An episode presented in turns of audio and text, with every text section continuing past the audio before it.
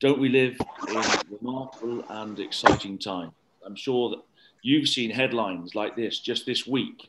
It's time to end the war. Israel and the Palestinians need peace. Uh, historic peace agreements being signed between Israel and their Arab neighbors. Is peace breaking out in the Middle East? Which is simply astonishing when, as Christians, for many, many years, we've been looking for a time when Israel will be at rest and dwelling safely, certainly believing that they are in that position.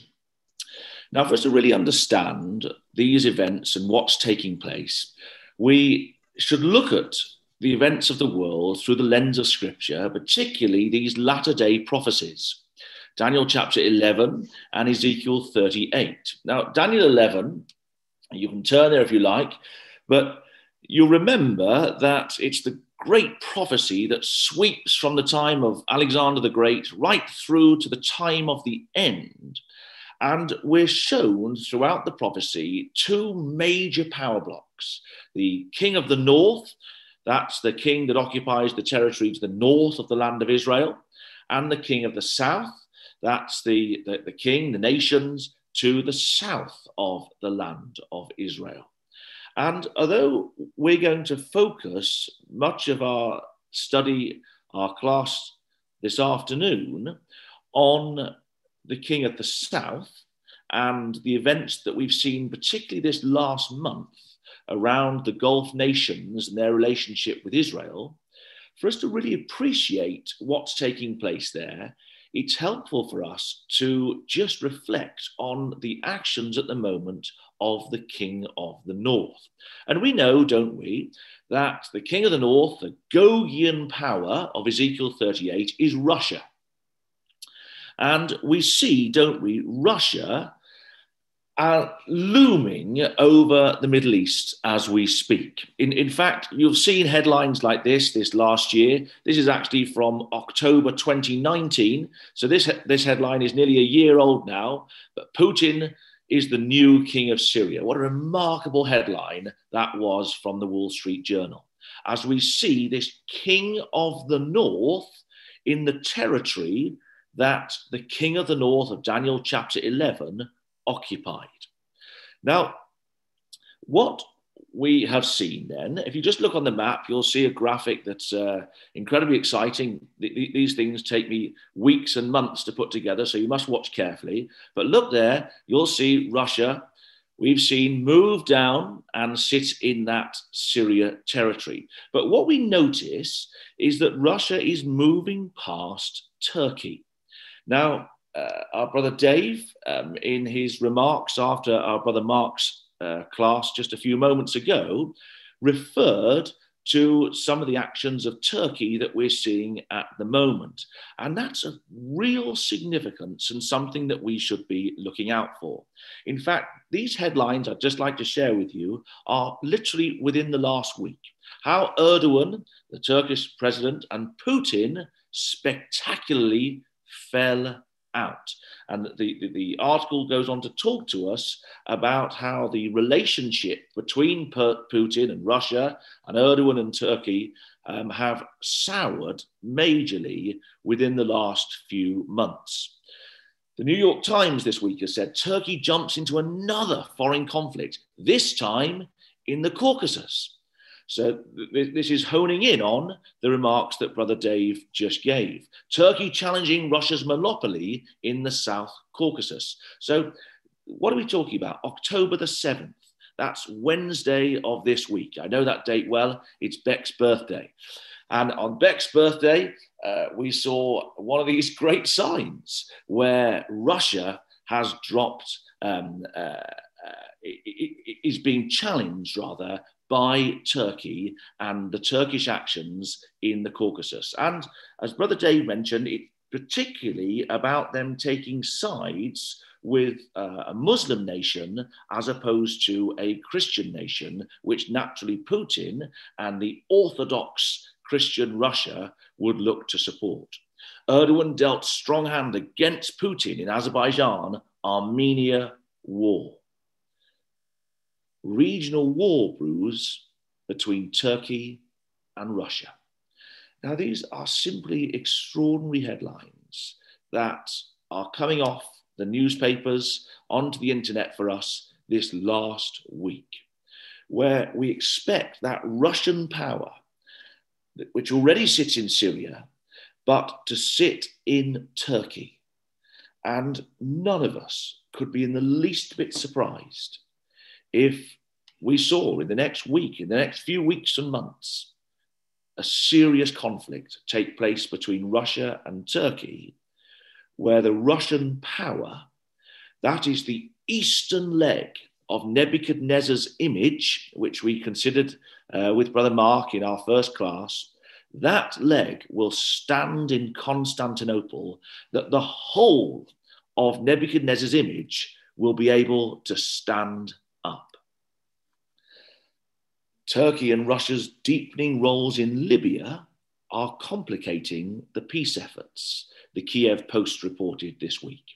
That's of real significance to us because we know, don't we, that parallel to Daniel chapter 11 is Ezekiel 38. Will you just turn to Ezekiel 38 that our brother read for us? And we know that one of the nations that is confederate with Russia is, verse 5 of Ezekiel 38, Libya. Russian plane brings more Syrian fighters to Libya's Sirte despite ceasefire. So we're seeing the Russians in Libya. There's a military presence of Russians in Syria at the moment, uh, in Libya, rather, at the moment. The new power couple, Russia and Iran in the Middle East. Well, look at verse 5 again of Ezekiel 38. We understand that Gog of the land of Magog, that's Russia, will also be confederate with Persia. That is Iran, isn't it?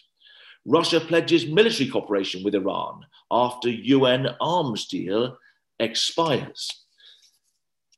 Russia pledges to continue weapon sales to Iran. And so when we look at the map, we're seeing Russia in place.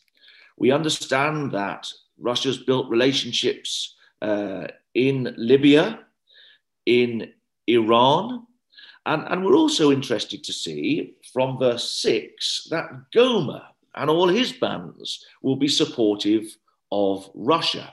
And of course, Gomer, we're talking about Western Europe, uh, France, particularly in the territory there, which is the other side of the leg of Nebuchadnezzar's image. So, East and West are going to need to work together east and west being the, the east and west of Europe, in order for Nebuchadnezzar's image to stand up. And Ezekiel 38 tells us that the western leg, Gomer, will stand with the eastern leg, Russia, at the time of the end when they come against Israel. Now, look at the screen again, because look, be excited.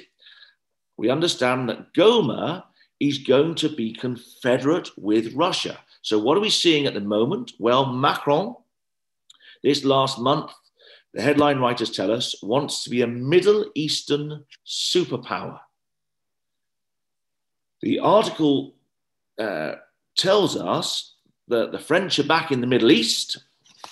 Uh, the French are back in the Middle East, or at least it seems that way, with all the talk these days about Russia or China filling the space in the Middle East that the United States is alleged to be vacating. France is now making a bid to be part of the conversation. In the past month and a half, President Emmanuel Macron has visited Lebanon twice and turned up in Baghdad for meetings with the president there. Macron has also beefed up French military presence in the area, deploying naval units, including a helicopter carrier and a frigate, to the eastern Mediterranean. Now, that's of real significance because Daniel 11 tells us that the king of the north will come with many ships. And so, look, we're, we're, being told specifically that the French Navy has been conducting exercises. Just look at the bottom of the second paragraph there on the screen with the Hellenic Navy, um, which, of course, is the Greek Navy. And the Greek Orthodox Church is the part of the eastern leg of Nebuchadnezzar's image. So we're seeing the most remarkable things taking place at the moment before our eyes. Russia's Putin and France's Macron call for a Libya ceasefire. On Thursday this week, France, Germany, uh, and Italy called on forces in Libya to cease fighting. You're talking there about the key powers in Western and East, the eastern legs of Nebuchadnezzar's image, dominating what's taking place in the Middle East. And so, brothers and sisters and young people, what we're seeing just in the most remarkable way in the last few weeks and months is this division of the nations where we're being shown in the most stark manner a northern alliance, the king of the north, and a southern alliance, the king of the south. And Ezekiel 38 tells us who will be with the northern alliance and who will be with the southern alliance. The northern alliance is Russia, is Iran, is Ethiopia and Libya, it's Europe. The southern alliance, go to verse 13 of Ezekiel chapter 38. The southern alliance is Sheba and Dedan and the merchants of Tarshish with all the young lions. Sheba and Dedan, of course, are the Gulf nations, the Gulf states. The merchants of Tarshish are the nations that trade with Tarshish it, has been too late for me to put uh, in this presentation, but just half an hour ago or so, um, I looked in the break on the BBC News, and the news is telling us that Boris Johnson has been on the phone to Emmanuel Macron this evening, uh, UK time, in order to see if there's any work that can be done around um, uh, the negotiation of the Brexit deal. Because Johnson wants Britain to be able to trade with the EU at the moment. But as Bible students, we wouldn't be in the least bit surprised if there was no deal. Because Tarshish and its merchants, its traders, we expect to be the Gulf nations. We expect to be the Commonwealth nations, the young lions. And they are going to say to Israel, Rather, they are going to say to the Northern Alliance, when the Northern Alliance comes into Israel, Art thou come to take a spoil? So it's in that context now that we're really interested in looking at these Gulf nations. This uh, headline is from the Atlantic Council uh, from July this year. New report assesses Israel's warming ties with Arab Gulf states. Now, nobody in July, with the, perhaps the exception of the, um, the American administration and the, the leaders of the Gulf nations, nobody expected to see this move at the pace that it has. In August, the headline writers are saying this Are Gulf Arab states aligning towards Israel? We'll come to that shortly because we're also interested in Tarshish and Tarshish's relationship with Israel as they challenge the king of the north, Art thou come to take a spoil?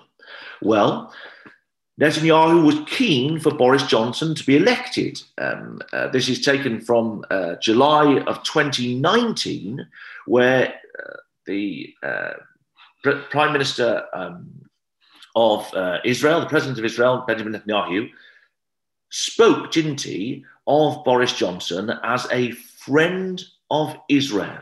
When he was elected in December, Netanyahu said it's a great day for Great Britain and the UK Israel friendship.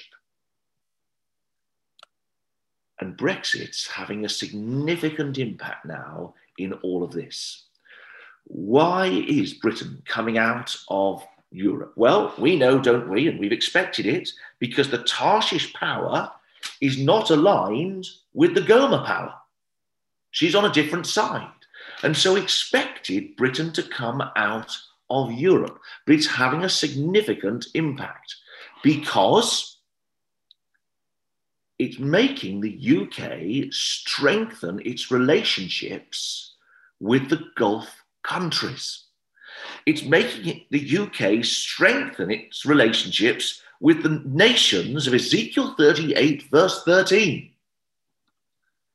Will Brexit boost the UK and the Gulf trade relations? Is what was being asked at the beginning of this year. The impact of Brexit on relations between the UK and Gulf countries. And the belief is it's likely to deepen the relationships with Britain and the Gulf countries. This is what we would expect to be seeing. And this is why Britain has had to come out of Europe.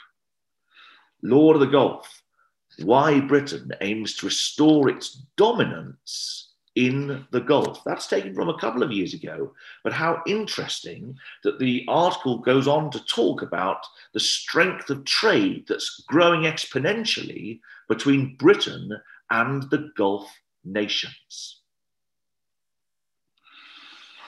And so, brothers and sisters, young people, the nations of Ezekiel 38 are being mapped out for us on the screen. The swords are being drawn and the sides are being taken. We're watching Europe no longer looking west for their relationship with Britain, then across the Atlantic to North America.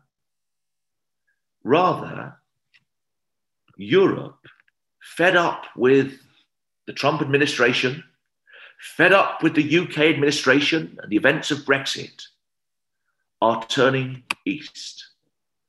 And their eyes are set on developing their relationship with Gog of the land of Magog, the chief prince of Meshech and Tubal, the king of the north. And in contrast to that, Britain Tarshish, is no longer able to develop the relationship she was once able to with the European powers. She's relying on the young lions, on the lions of the Commonwealth for trade deals to be struck. And she's relying on the Gulf nations. And so, in the most remarkable and extraordinary fashion, in our days, we're seeing the map of Ezekiel 38 being drawn before our very eyes. Brother Thomas, writing in Eureka in 1861, specifically said that Tarshish and the Gulf nations, Sheba and Seba, would be subservient to the angelic mission for the protection and regeneration of Israel. Now, just take that in a second because it's, it's amazing. This brother's writing this in the 1860s.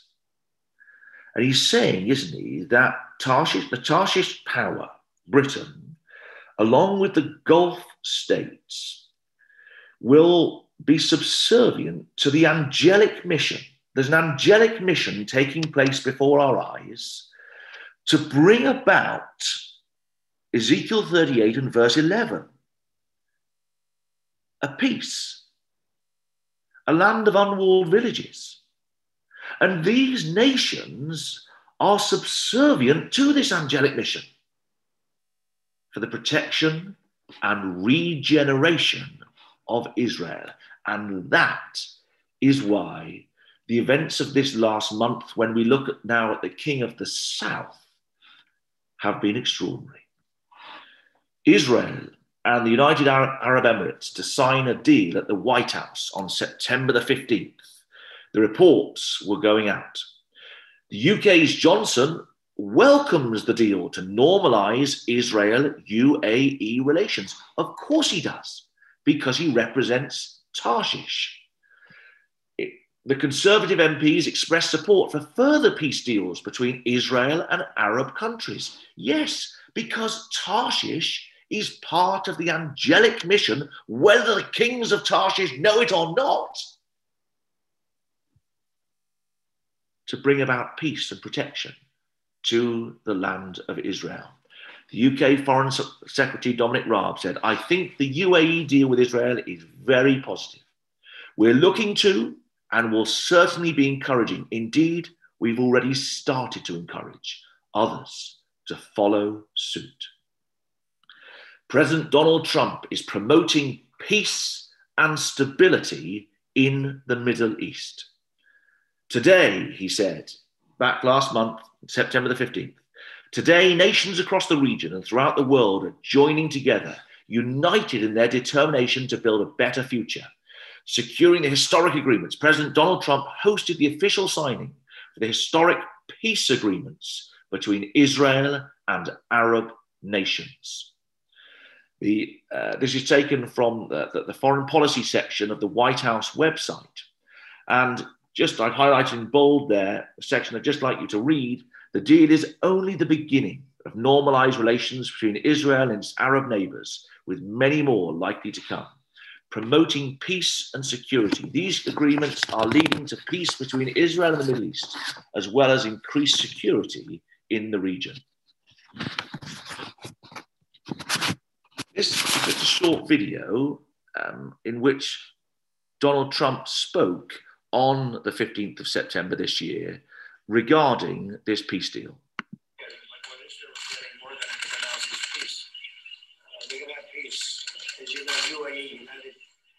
Emirates is a great warring nation, a very powerful nation in the region. And uh, they very much wanted to do this. Mohammed's a tremendous leader, like he is a tremendous leader.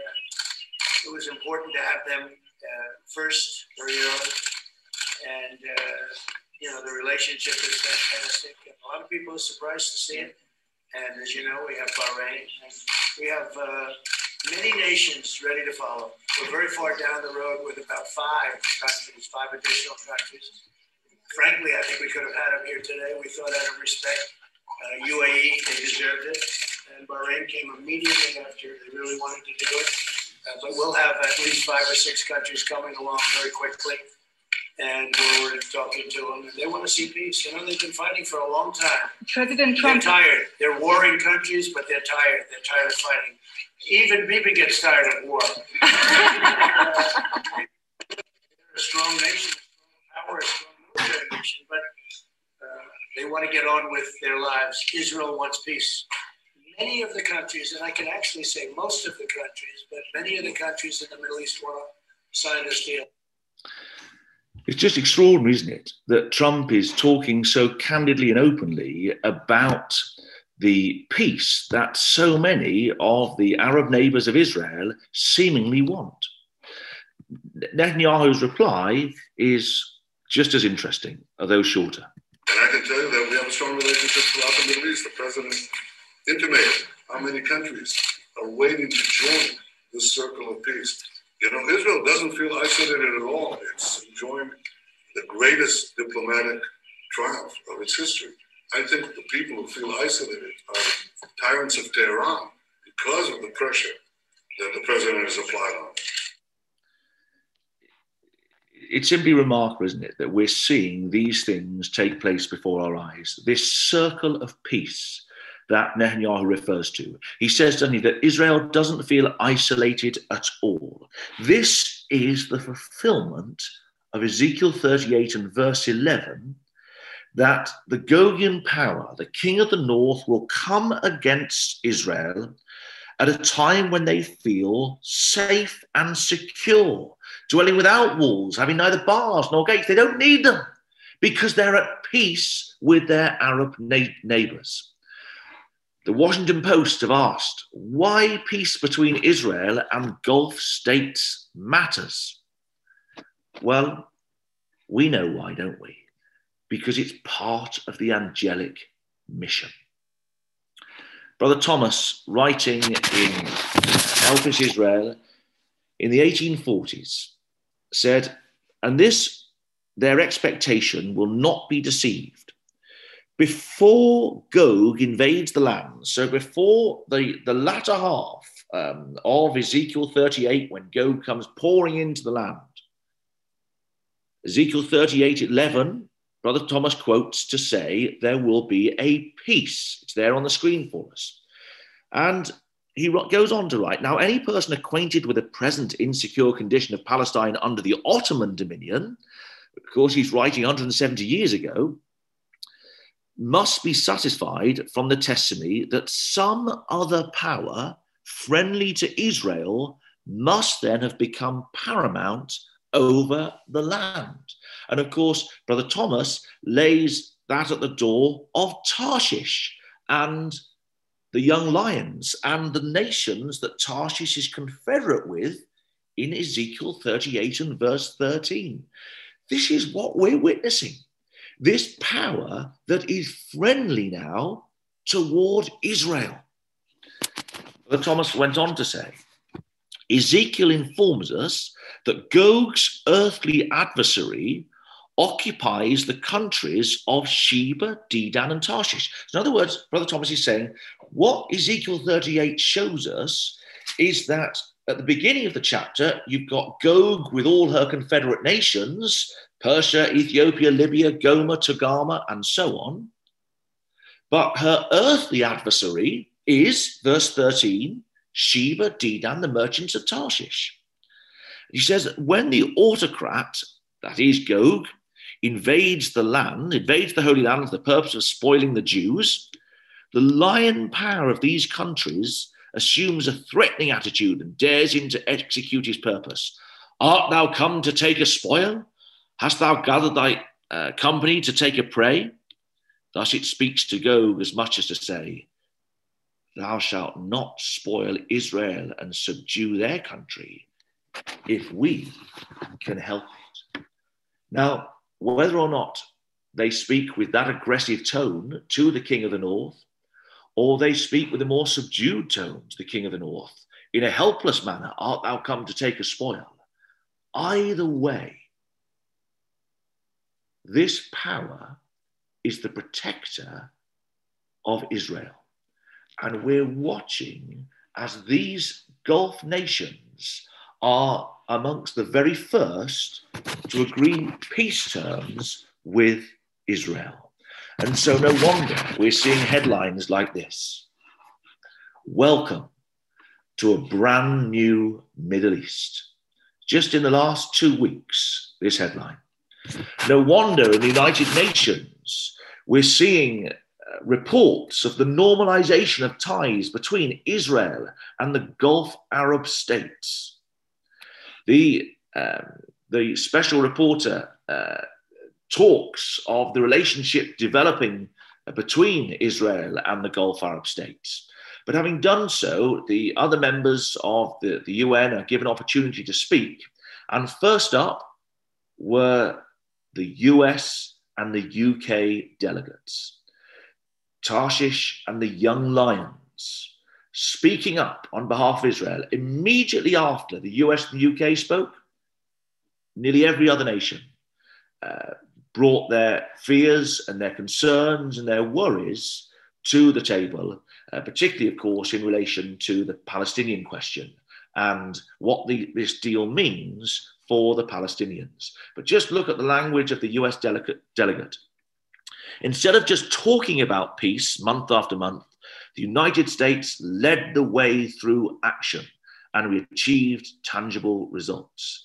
The UK delegate says that it's created a profound shift in the region. In Arab states' embrace, Israelis see a reshaped Middle East. And the next key question, of course, is who is next? Who's coming next to build this relationship, this peace with Israel? The Israeli Prime Minister spoke to the United Nations as most of the major leaders of the world do uh, at the end of every September every year. And the Israeli Prime Minister Netanyahu this year, just a couple of weeks ago, says he has no doubt that more Arab countries will soon join the circle of peace. Just listen to a little bit of his speech. Morning. Hosted by President Trump, Israel signed historic agreements with the United Arab Emirates and the Kingdom of Bahrain. This was the first peace treaty between Israel and an Arab country in over a quarter of a century. And it was the first time peace agreements between Israel and two Arab countries were signed on the same day. These new agreements will bring our peoples the blessings of peace and the enormous benefits that come with more trade, more investment, more commerce, transportation, tourism, increased cooperation in so many areas. I also have no doubt that more Arab and Muslim countries will be joining the circle of peace soon, very soon. It's amazing, isn't it? Ezekiel 38 and verse 11 is being fulfilled before our eyes. We live in the last days. The writing is on the wall for Saudi Israel peace. Saudi Arabia adopts soft normalization with Israel. We started to see from the end of September, everybody recognizes that the UAE and Bahrain would not have been able to do the deals they have done with Israel without the behind the scenes blessing of the Saudi Arabian kingdom. And the elderly king um, still holds to the, the 1967 border lines that it wants Israel to go back to, but his son, who's the crown prince, feels very differently and wants to strengthen his peace ties with Israel. This article um, was sent to me by a brother this week. Um, it's from the Financial Times in the UK. Um, and again, it's an amazing article. The BBC picked up on it um, uh, this morning. But this is the Financial Times this week. Saudi royal criticizes Palestinians for accusing Gulf states of betrayal. He says it says a senior Saudi royal has launched a blistering attack on the Palestinian leadership for accusing Gulf states that normalize relations with Israel of betrayal. Prince Bandar bin Sultan bin uh, his name, a former ambassador to the US and intelligence chief, said the Palestinian criticism was a transgression that was reprehensible entirely unacceptable. This low level of discourse is not what we expect from officials who seek to gain global support for their cause. It's just amazing that this uh, uh, high level official in the Saudi kingdom has been allowed to come onto state television to say this. In fact, the article from the Financial Times goes on to make this point. It says it's highly unlikely Prince Bandar would have made the comments on Saudi owned television without it being sanctioned by the royal court. And they signed a hardening, uh, they signal rather, a hardening of Riyadh's position towards Palestinian leaders. They also add to speculation about whether Saudi Arabia could at some point consider recognizing Israel. As I say, the BBC picked up on this same thing just this morning. Signs the Saudis are edging towards a historic Israel peace deal. This is Sheba and Dedan. The merchants of Tarshish are strengthening their relationships to form an alliance to be the king of the south at the time of the end. The Arab countries most likely to recognize Israel, the Economist tells us. And it goes on to name um, several more of the Gulf nations. But we've just been interested as well to see that just yesterday, Trump wants Sudan to befriend Israel. So these deals we perhaps are going to see thick and fast coming in the next few weeks, in the next few months. Rather amazingly, we've seen just again in the last uh, week or so relationships between Israel and Lebanon begin to be developed. Now we know that Lebanon uh, is at war with Israel. But it's just so interesting that for a moment, Israel are going to be led to believe that they really are a land that dwells safely without walls, having neither bars nor gates. Just look briefly at this news article The fact that these negotiations between Israel and Lebanon are even taking place in the wake of the Abraham Accords, and this warming ties between Israel and certain Arab nations seems significant in itself. That for us, your thoughts. Yeah, it is, it is really quite significant, and it's uh, like the Abraham Accords, the work of very long and serious diplomacy by the United States, by Jared Kushner, and it's not a full-fledged opening of relations, mutual recognition uh, like with uh, the UAE uh, and other uh, Gulf states. So it may seem like uh, what's the big deal, but uh, on the other hand, relations with Lebanon have uh, previously been much worse. Lebanon has fought and has been part of every war against Israel since 1948. Uh, they are at war with Israel, and they've never even recognized the existence of Israel. So uh, the UAE, for example, always had warm behind the scenes relations with Israel.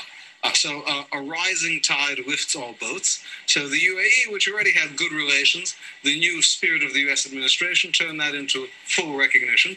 And Lebanon, which is in a state of war, is now at least in formal negotiations.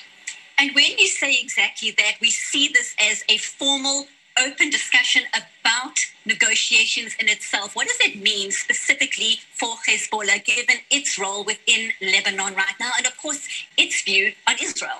Yeah, I think uh, this is, this tends to uh, be probably against Hezbollah's wishes, uh, and it's uh, significantly successful. And Hezbollah largely controls the government of Lebanon, but this shows it doesn't completely control it, uh, and we can see that they've already been very frustrated by this uh, development uh, and it tends to uh, show, you know, that perhaps weakening influence in the wake of the catastrophic explosion uh, that they were responsible for in the port of Beirut.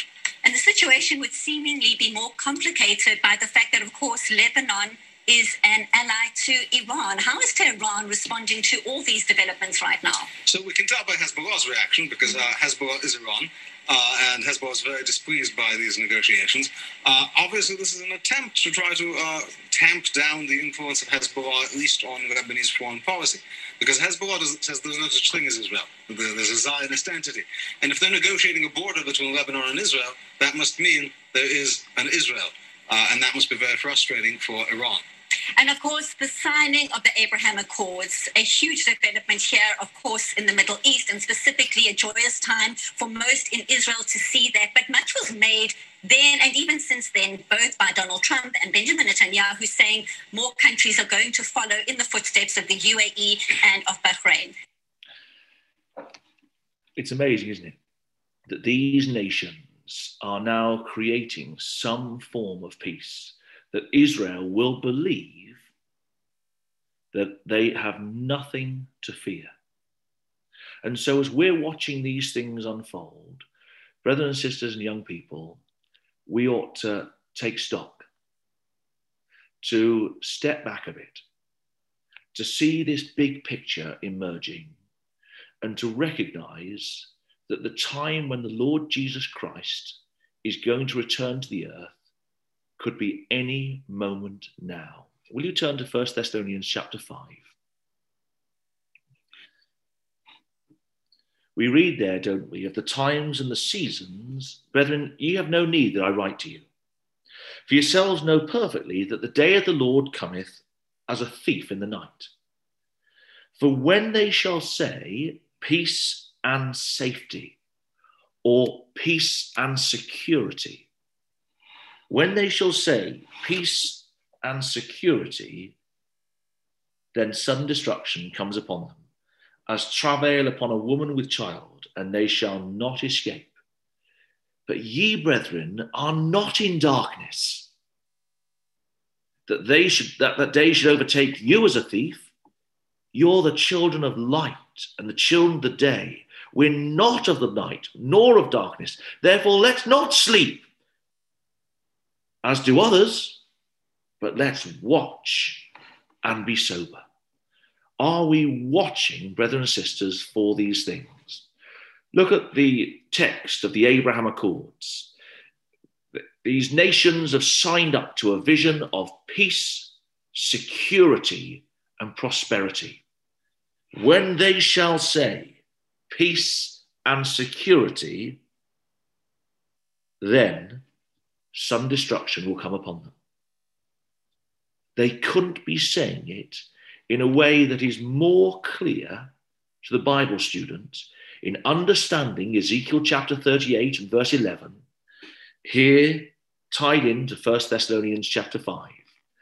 And the Apostle Paul was inspired to write to the Thessalonians and to us that we might be reminded now in these last days that none of these things should come as a surprise to us, nor should the coming of the Lord be a surprise to us. We should be with those who are of the light, not sleeping, watching for the coming of the King. Now, I just thought it'd be interesting for us very briefly in the next five minutes to reflect on the remarkable name of these accords. They're not called the Donald Trump Accords or the US Bahrain Accords. They're not called the Camp David Accords or the Oslo Accords.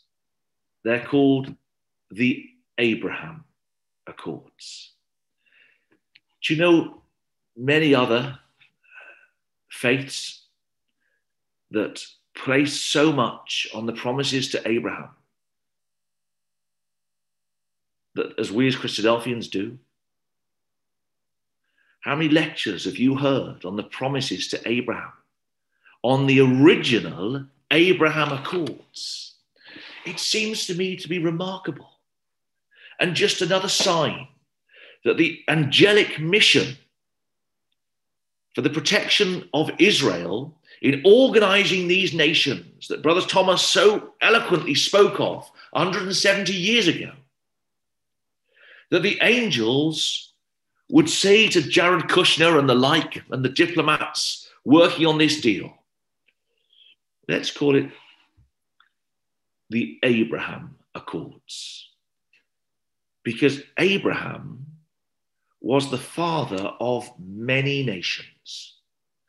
And it's for all nations. What a blessing it is that we can sit here tonight with brethren and sisters from the UK Europe, from North America, from uh, Australia, New Zealand, no doubt Asia and Africa, from all over the world, brethren and sisters are able to come together. We may not be the natural descendants of Abraham, but the seed of Abraham are those who share the faith of Abraham. And it was to Abraham, we read in Galatians chapter 3, that the gospel was preached. The very thing that we believe, the, the, the gospel that we try to preach to others, is the gospel that was first preached to Abraham, saying that in him all nations could be blessed if they were prepared to have the faith of Abraham. And you remember that Abraham had the faith to come out of Babel. Our brother Mark had us reflecting, didn't he, on Babel and Babylon. Abraham left that place. Have we got the courage and faith in these last days to leave behind Babel, Babylon, the thinking of the world, and rather to walk with the Lord Jesus Christ. Abraham was told, wasn't he, that if he could just go out of his tent and look up at the stars and number them, that's what his seed would be. Do you know, I wonder that Abraham, unlike you and me perhaps, would have had the faith to believe that in the very last days, before he would be raised from the dead, there would be an accord called the Abraham Accord. I wouldn't believe it. He would have perhaps believed it because he had the faith to believe it. The Abraham Accords, named after him, one of the last signs, surely, to take place before the coming of the Lord Jesus Christ. And we remember, don't we, the attitude of Abraham, that he rejoiced to see the day of the Lord. He rejoiced to see the fulfillment of the gospel in the work of the Lord Jesus Christ, and he saw it and was glad. Do we rejoice to see the day of the Lord? The day when the Lord Jesus Christ will return to the earth. Are we going to see it and be glad? Brothers and sisters, will we be there when the king returns and the Gogian Confederacy is utterly decimated? All the kings of this world are turned upside down and will be there, surely, to witness Psalm 72. Those that dwell in the wilderness will bow before him, his enemies will lick the dust. The kings of Tarshish and of the isles will bring presents. The kings of Sheba and Seba will offer gifts. Yea, all kings will fall down before him. All nations will serve him. Sisters, that day could be today. It could be tomorrow. None of us could be in the least bit surprised if the Lord came tonight. So let's use today as the day of opportunity and serve Him while we have time.